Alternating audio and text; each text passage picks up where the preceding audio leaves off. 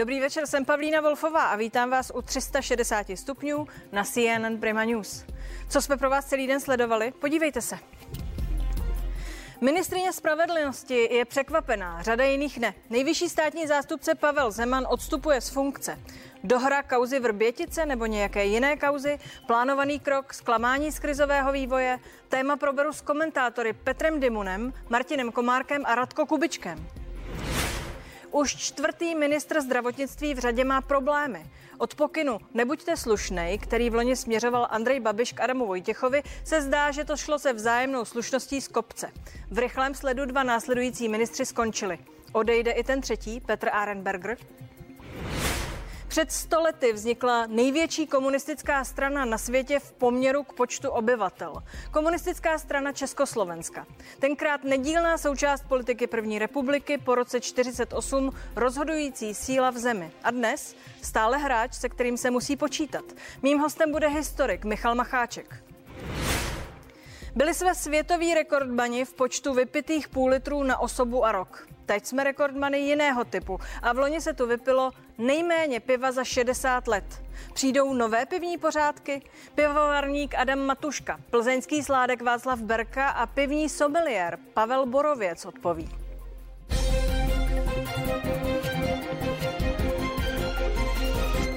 Nejvyšší státní zástupce Pavel Zeman po deseti letech ve funkci rezignuje. Ministrině spravedlnosti na to zareagovala překvapením. Jako nejvyšší státní zástupce vystupuje Pavel Zeman například v kauzách Čapí hnízdo nebo Vrbětice. Právě kvůli postupu v druhém jmenovaném případě se Marie Benešová chystala podat na Zemana kárnou žalobu, z níž ale sešlo. Jaký důvod své rezignace dnes Pavel Zeman uvedl, to si poslechněte. V poslední době však uh pocituju, dochází k poměrně vysokému tlaku ze strany paní ministrině spravedlnosti na moji osobu. Vždy jsem byl zvyklý tyto tlaky snášet, odrážet, čelit jim. Nicméně jsem si uvědomil, že v současné době velkou část svých sil a času věnuji právě odrážení těchto útoků, těchto půtek a je to přesně čas, který bych měl věnovat státnímu zastupitelství. A myslím si, že soustava státního zastupitelství se to nezaslouží a ani já nejsem s tímto stavem spokojen. Na slova Pavla Zemana reagovala ministrině spravedlnosti Marie Benešová takto. To je přehnané, jsou to silná slova, která pan nejvyšší státní zástupce vůbec nedoložila, nekonkretizoval, eh, v čem jako cítil, že na něj vyvíjím tlak protože my jsme se přes měsíc vůbec neviděli. On si v podstatě dělal, co chce, aniž mi e, cokoliv eh, říkal a pokud nějaký tlak cítil, e, tak by teda měl říct, v čem to spočívalo, protože já ho nevyháněla z té funkce, takže jsem z toho opravdu jaksi trochu šokována. Vítám tu redaktora České justice eh, Petra Demuna. Dobrý večer, Dobrý večer. vítám vás. Martina Komárka, šéf komentátora Deníku. Dobrý večer. Dobrý večer. A Radko Kubička z Českého rozhlasu Plus. Vítám. Dobrý den. Eh, Petře Dimone, ministrině spravedlnosti vyjádřila překvapení, že zrovna dnes a zrovna takto eh, Pavel Zeman rezignoval. Vás to taky překvapuje? Vůbec ne. Za prvé už minulý rok, když Pavel Zeman ohlásil zájem kandidovat do Evropského soudu politická práva, tak bylo zřejmé, že už jak si uvažuje o svém odchodu. My jsme to tuším, že i psali na, na české justici. Eh, posléze eh, k, si, eh, k nám chodily zprávy, když neuspěl, že tedy prostě se řeší jeho působení další v čele nejvyššího státního zastupitelství a vlastně poslední jakoby signál o tom, že se blíží jeho konec, akorát se nevědělo, jakým způsobem, to znamená, jestli sám rezignuje, anebo jestli bude odvolán vládou, tak jsem měl včera, když jsem mluvil s některými představiteli poslanci, členy podvýboru pro justici a i eh, zástupci ministerstva, kteří mi avizovali, že mám velmi bedlivě sledovat po nejbližších 24 hodin, že se možná něco odehraje a směřovali to právě k tomu, že pan Zeman sám rezignuje. Tedy se to odehrálo jako důvod, uvedl tlak a především tlak ze strany paní ministrině. Logická otázka je, pokud je to takto řečeno, takto zjeveno, Není na zvážení paní ministrině, aby to vysvětlila, eventuálně sama rezignovala? Já bych to nesměšoval. Pan Zeman samozřejmě říká, že, že byl tlak paní ministrině. Pra, pa, paní ministrině má zase na druhou stranu pravdu v tom, že neuvedl nic konkrétního. Eh, paní ministrině pouze říká, že zvažovala velmi vážně podání kárné žaloby, což jako jediný tlak si dokáže vysvětlit, že samozřejmě to lze takto chápat. Kárná žaloba se buď podá, anebo nepodává, nevyhlašuje se nějaké kárné obvinění do médií. To je velký nešvar u některých eh, kárných žalobců, ale v tomto případě si myslím, že paní tu kárnou žalobu měla a mohla podat a Pavel Zeman by se bránil u soudu. To nepovažuji za, za, za žádný ona nátlak. nepodala, eh, proto se ptám, že i vlastně ty napjaté vztahy a to všechno a teď ta tisková konference, která v podstatě přesunula pozornost na ní, jestli nad tím nezůstává otazník, jestli paní ministrině by se neměla k tomu konkrétněji vyjádřit, anebo sama zvážit, jestli je tam, kde má být. Jejich vztah byl vyostřený několik posledních týdnů, možná měsíců. Ehm, souvisí to ovšem s jiným případem, s případem úniku informací z případu eh, eh, soudce vrchního soudu Zdeníka Sováka, kde paní eh, ministrině velmi zásadně kritizovala práci vrchního státního zastupitelství v Praze jak si, a žádala po panu Zemanovi, aby v té věci konal. Eh, on si vzal čas na šetření. Šetření skončilo tak, že posvětil postup vrchního státního zastupitelství v Praze, posvětil jak si jeho kontrolu, která eh, byla se závěrem, že úniku informací došlo jako obvykle, tedy podle státních zástupců od obhajoby a sdělila panu, eh, sdělil paní ministrně pan Pavel Zeman, že tady v té dané věci nic činit nebude. Paní ministrně byla na podání vysvětlení několik hodin, kde čelila velmi osobním otázkám a to byla ta, to byla ta poslední kapka, která vedla k tomu, že tedy prostě jaksi její vztah vůči panu nejvyššímu státnímu zástupci jaksi vygradoval. Vy nesouhlasíte? Eh, ne, ne, že nesouhlasím. Eh, já si myslím, že eh, bychom měli jít víc asi k jádru věci, protože skutečně ta logická otázka, proč Pavel Zeman odstoupil, že by nedokázal čle, čelit tlaku paní ministrině, když paní ministrině odchází, když paní ministrině nejspíše bude už za pár týdnů ve vládě bez důvěry. Eh, samozřejmě, že, že by dokázal čelit. Eh, to je podobný jako z Vrbětice. že dokáže, ale že je z toho unavený a musí ano, věnovat ano, příliš mnoho energie. Ale to je mladý muž na vrcholu profese, plný energie, zatímco paní ministrině při vší úctě, ona je nesmírně chytrá, nesmírně zkušená, je dáma, která končí svou profesní kariéru. Eh, Dobrá, no, proč říkám, tedy při... podle vás Pavel Zeman uh, odchází? Já, já mám to štěstí, že v deníku mám chytřejší kolegy, než jsem sám. Uh, v tomto případě Kateřinu Perknerovou, která napsala dva velice zajímavé, zajímavé postřehy teďka. Jedna možnost je, že ta kárná žaloba mohla směřovat k tomu, ne k Vrběticům, tam, tam samozřejmě je to absurdní, protože eh, Pavel Zeman dělal jenom to, co vláda chtěla, ale k tomu eh, možnému k té možné intervenci, k té možné pomoci příteli. Panu Černínovi v restituční kauze. V restituční kauze. Ano. A pokud by kárná žaloba k tomu směřovala, i kdyby dopadla pro Pavla Zemana naprosto skvěle, tak stejně už by v médiích byl vláčen jako někdo. Tedy naznačujete, je, že se tomuto chtěl vyhnout a je, raději odešel? Je, no, říkám, to, to naznačuje eh, Kateřina Perknerová, abych se nechlubil cizím peřím. Ano. A druhá věc je, že on uh, byl ten, kdo uh, dozoroval tu kauzu Miloše Baláka, který teďka byl pravomocně odsouzen. To je ten pán, co uh, pravděpodobně podle první instance čach, čachroval, čachroval uh, s majetkem Lánsk, Lánským. Jo? Uh, a který ho podporuje pan Minář, pan Zeman.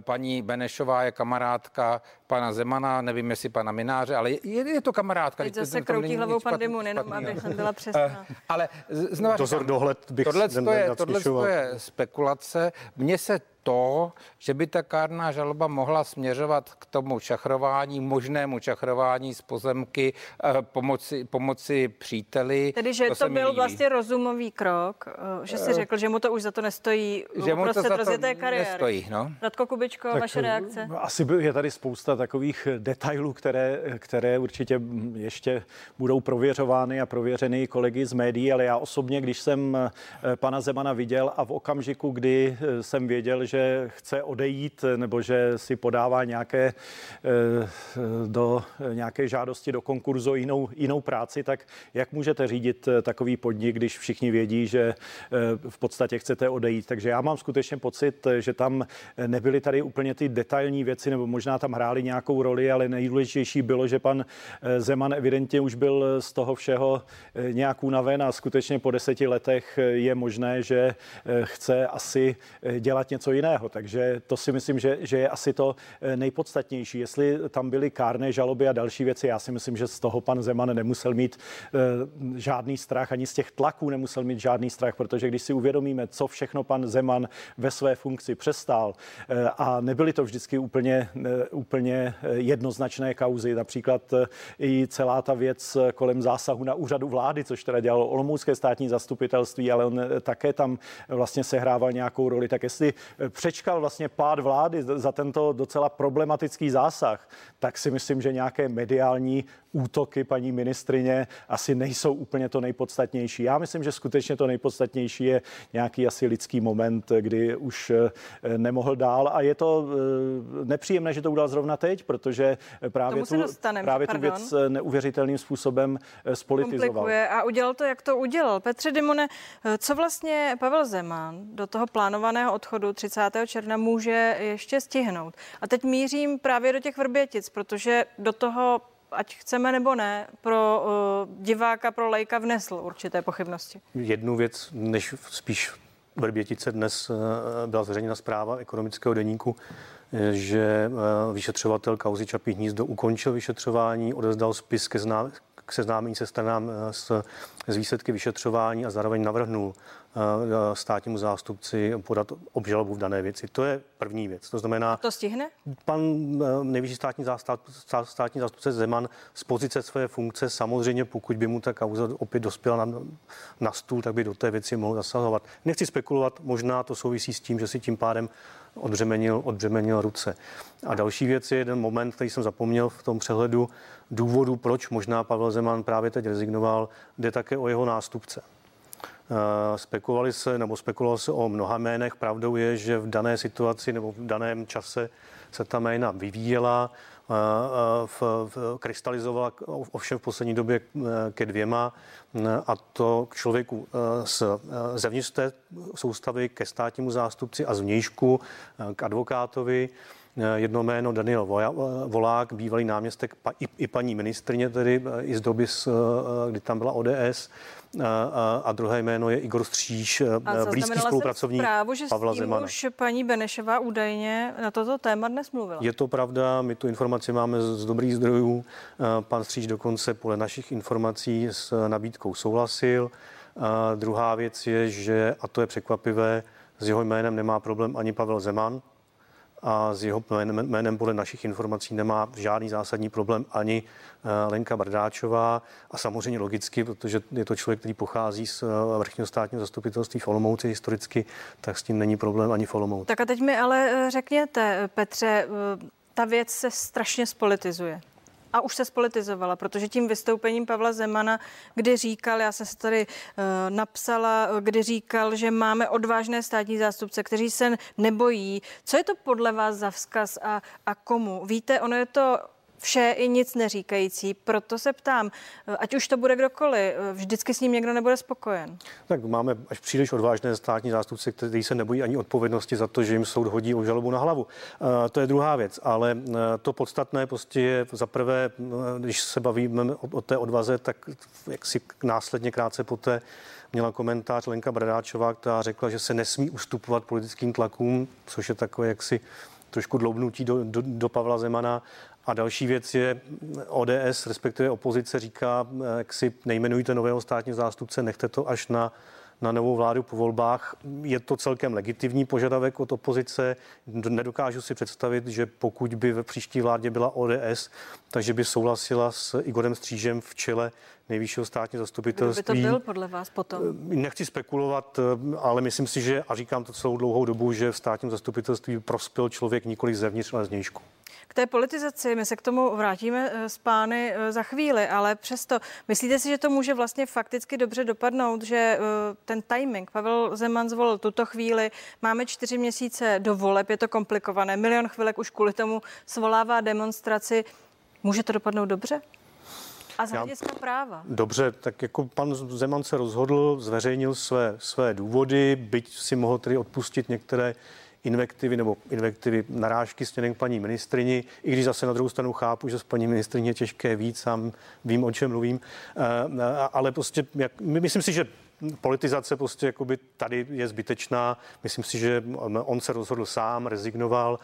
Um, spekulace o tom, že byl nějakým způsobem pod, pod tlakem. Ano, on říká, že byl a jediný tlak je kárná žaloba kterou jako já tlak a nátlak nevnímám. Ta prostě jako byla, by byla podána, a jak říkal tady pan, pan kolega Komárek, tak eh, s velkou pravděpodobností podle mých zkušeností by u kárného senátu neobstála. Druhá věc, že samozřejmě, že by byla velmi nepříjemná. Probídaly by se tam věci, které jsou velmi nepříjemné a které by musel pan eh, nejvyšší státní zástupce vysvětlit. Pokud by ovšem kárný senát vůbec připustil to, že by to projednávání připustil s ohledem na, na lhuty. Děkuji vám, že jste tu byl, Petře Dimone, a s pány budu dál pokračovat.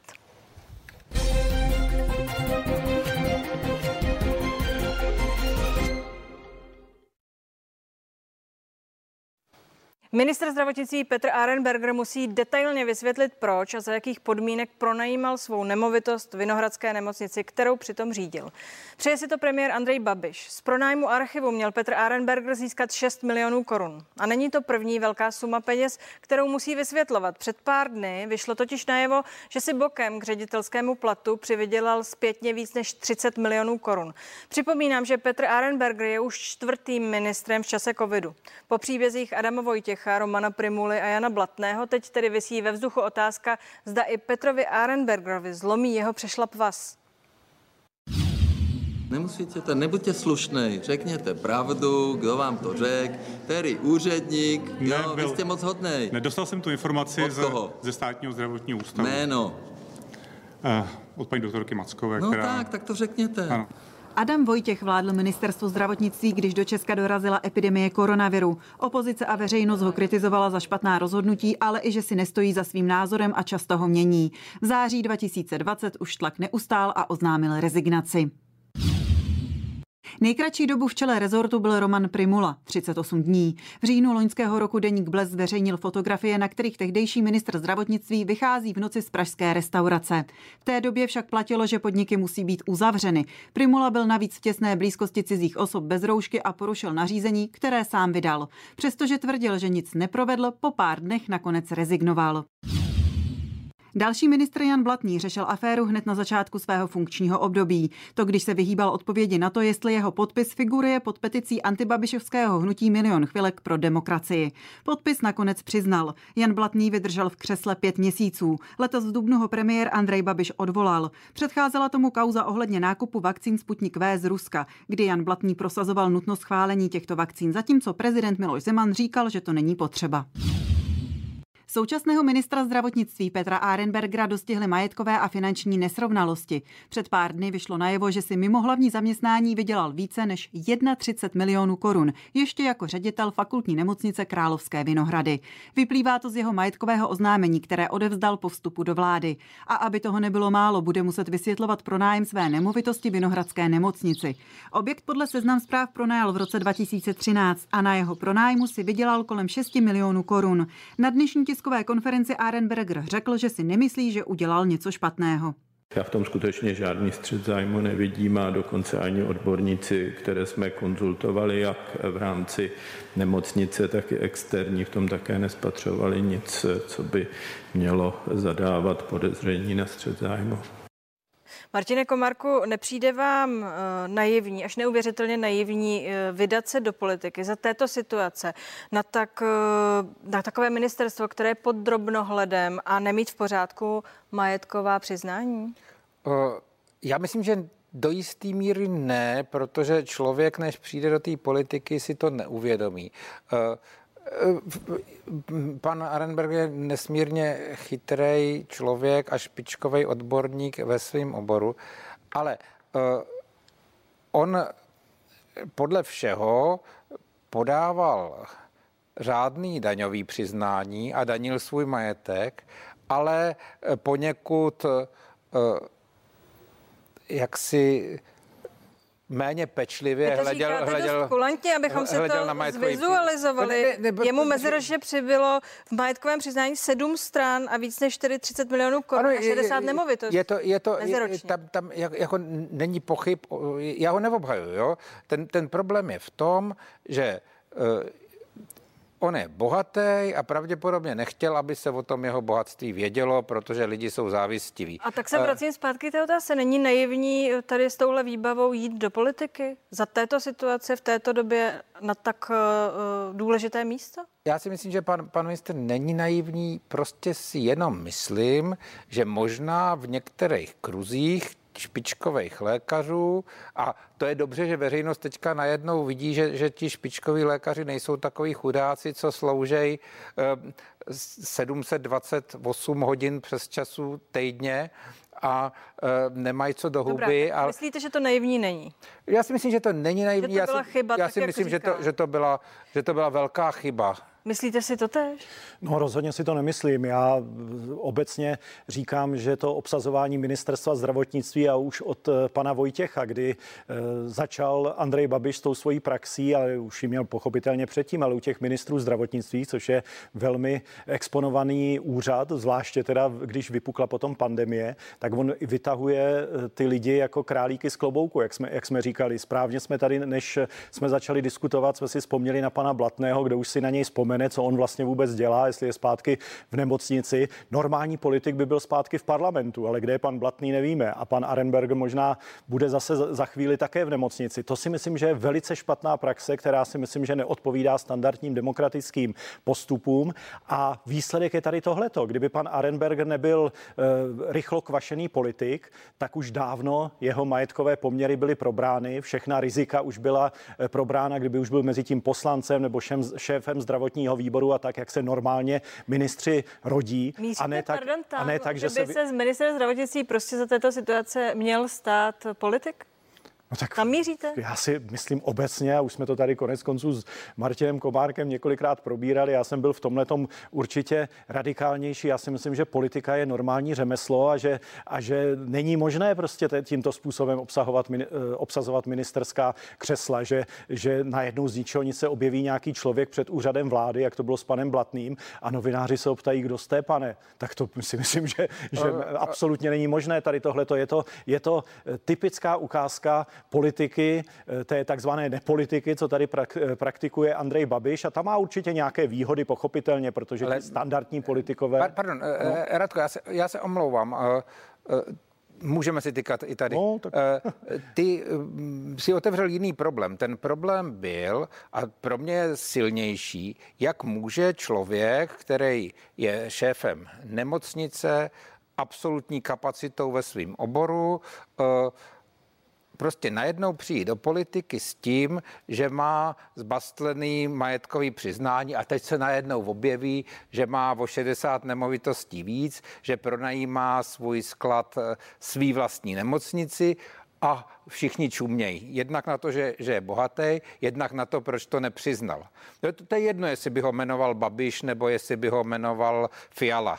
Jo, tam je problém pana Arenbergera, jo, který, který jakoby rozum nebere na, nás prostých lidí. Hmm. No tak já obecně si myslím také, že ne úplně vysvětlil, eh, souhlasím s tím, že lékaři by neměli být asi chudáci, to je pravda, ale 65 nemovitostí a 30 milionů přece jenom jako i na ředitele nemocnice, i na normálního lékaře je docela podivná věc. On samozřejmě to nějak zdůvodňuje, hovoří tady o dědictví a dalších věcech, ale obávám se, že u politika je to opravdu daleko citlivější tady tohleto a že to, že to pořádně nevysvětlil. A já myslím, a... že ten problém není ten majetek. Ten problém je, proč ho nepřiznal a proč se na to muselo přijít. Možná, proč to je právě ono taky. To je právě to taky je ono, proč ho, proč ho nepřiznal. Já bych se skutečně ptal, kde, ho, kde, kde tedy k němu přišel. Ale to, protože... to bych se tím netrápil. Na, na, to, no, jsou, dobře, na, to, na politiku, to jsou financové a policie. Já bych, to, já bych to nespochybňoval. Já politiku myslím, že... si myslím, že je to, je to docela podstatná věc, ale hlavně, znovu říkám, nemyslím si, že jsem to teda převedl na úplně eh, jinou kolej, protože eh, já si myslím, že tady tohle je prostě důsledek. Jestliže by pan Arenberg už mezi tím byl poslancem, mezi tím byl už nějakým jiným činovníkem politickým, tak už dávno by to bylo probráno, ty jeho, ty jeho majetkové poměry. Dobrá, velmi, velmi rychlá otázka. Riziko. Já, se, já se prostě jednoduše domnívám, že takto se ministerské křesla ne, ne, neobsazují. A to tež jsem říkal, důsledek, a to je důsledek. To tež jsem říkal u pana Blatného, protože pan Blatný, a to jsme se zhodli přece minule, když jsme tady byli, byl skutečně antipolitik. To byl prostě člověk, kterého by si vybrala politická strana, jenom která by nechtěla vyhrát volby. To byl člověk, Pánové, který byl, který byl otázka. bez charizmatu. Promiňte mi, no. že vám do toho skáču. Velmi jednoduše stručně. Je to únosné? Zůstane podle vás pan Arenberger ministrem? I potom to dá se to nějak vysvětlit? Tady bych se přiklonil k tomu, co říkají kolegové komentátoři, že v normální vládě, v normálních poměrech by už dávno ministrem nebyl, ale ve vládě Andreje Babiše, který sám disponuje tolika nevyjasněnostmi a tolika konflikty zájmů, tak si myslím, že asi už to nevadí. Prostě. Stručně, ano, ne, má zůstat ministrem, dá se to vysvětlit? Uh... Já si myslím, že nemá zůstat ministrem, ale nemělo by se mu vyčítat, že je bohatý. Panové, pro tuto chvíli eh, děkuji, budeme pokračovat za malou chvíli. PR se tomu říká. Česky řečeno jde o vztahy s veřejností. Lidově pak, jaký na nás věci dělají dojem. Jaký dojem tedy dělá momentální aféra ministra zdravotnictví na voliče? Jak ovlivní snahy na poslední chvíli zachránit spornou covidovou image Česka před volbami? Na to se budu ptát. 360 stupňů pokračuje už za chvíli.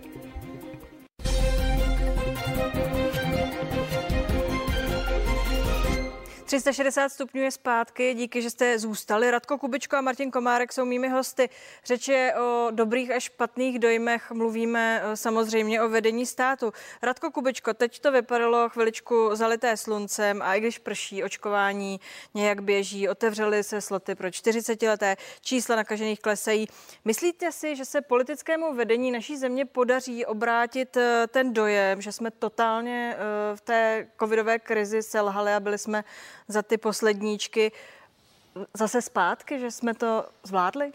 No myslím, že těžko se to podaří, protože ti, co, a už je ta společnost tak rozdělená, že často jsou lidé přesvědčení, ať tak či onak a jaká jsou konkrétní fakta, je až eh, tolik nezajímá. Ale pro ty, kteří třeba ještě úplně přesvědčení nejsou, tak vystupování eh, nového ministra si myslím, že není natolik přesvědčivé, aby se eh, mohlo něco změnit. On skutečně, a tady jsme se o tom dohadovali, není politikem, neumí vystupovat na veřejnosti, nepůsobí důvěryhodně. Teď ta kauza, co ho zasáhla, si myslím, to je typický politický amatérismus. Na tohle si politik skutečně by měl dát velký pozor, ale když přijdete jako začátečník do té politiky a e, nevíte, co se tam děje, neznáte, jak e, se mediálně vystupuje, jak se vystupuje v parlamentu, tak skončíte jak tady ministr Arenberger nebo jak pan ministr Blatný. Ten skončil úplně nejhůř, protože ten skutečně podle mého názoru byl naprostý antipolitik. Druhá věc je, že to zaštiťuje e, svým jménem a svojí osobností Andrej Babiš. A on taky není úplně politik, ale politiku se na rozdíl tady od těchto svých lidí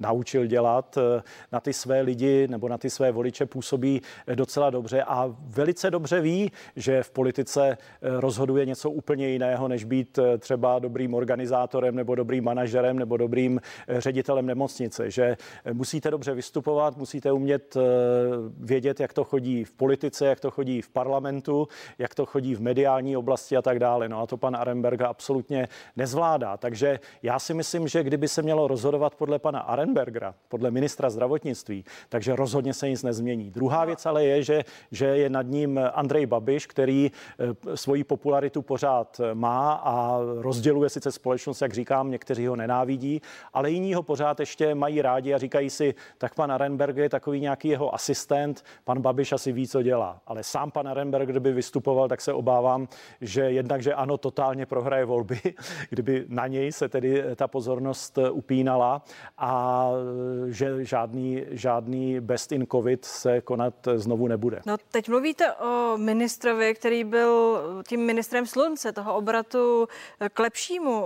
Taky si myslíte, že ta jeho momentální záležitost a to celé může skutečně zbrzdit ten dojem, který podle mě byl trošku znát, že to nakonec zvládneme a vlastně z toho tak špatně nevyjdeme? E, to jsou dvě věci, e, nebo tři věci. E, kauza ministra Arenbergera je v tom, jak by řekl pan Klaus, na 77. místě. Že to zvládneme, Zase budu citovat svého kolegu chytřejšího, on napsal krásný příměr. Eh, to je jako křepčit na spáleništi a volat, uhasili jsme požár. Jo, protože tady to spáleniště je 30 tisíc mrtvých, to se nedá nijak okecat. Ať je Andrej Babiš dobrý, ať je Marek Prchal jakkoliv dobrý, to neokecají. Prostě to jsme nezvládli a nepůjde to nikdy uh, nijak zamáznout. To, že teďka už, je to, už to slunce přichází a všichni ho cítíme a všichni chceme na pivo a k moři. Eh, to uvolnění bude, eh, bude hrozně příjemný, ale neprojeví se u voleb. To, ten pokles, ano, a ta odpovědnost Andreje Babiše, stejně jako byla odpovědnost Donalda Trumpa, jinak velice úspěšného, byť kontroverzního prezidenta, za ten, to, to se u těch voleb prokáže, s tím se nedá nic dělat. Poslední velmi rychle, prosím. Myslíte si, že budeme mít ještě jednoho ministra zdravotnictví do voleb? Uh, nejsem prognostik, lehce typuju, že ano. Koho?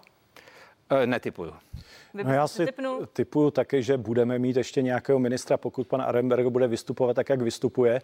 No a vzhledem k tomu, že ano má naprosto personální nouzy, tak se zřejmě připravuje asi nějaký zástupce e, okresní nemocnice, který přijde zase nově na ministerstvo. To je váš tip. Děkuji pánové, že jste tu byli. Přeji hezký večer. Moc díky za pozvání. 360 stupňů pokračuje hned po zprávách. Bývali jsme světoví rekordmani v počtu vypitých půl litrů na osobu a rok. Teď jsme rekordmany jiného typu a v loni se tu vypilo nejméně piva za 60 let. Jaké přijdou nové pivní pořádky? Pivovarník Adam Matuška, plzeňský sládek Václav Berka a pivní someliér Pavel Borověc odpovědí. A také vzpomeneme století komunistické strany Československa s historikem Michalem Macháčkem. 360 stupňů pokračuje v 21.20. Sledujte CNN Prima News.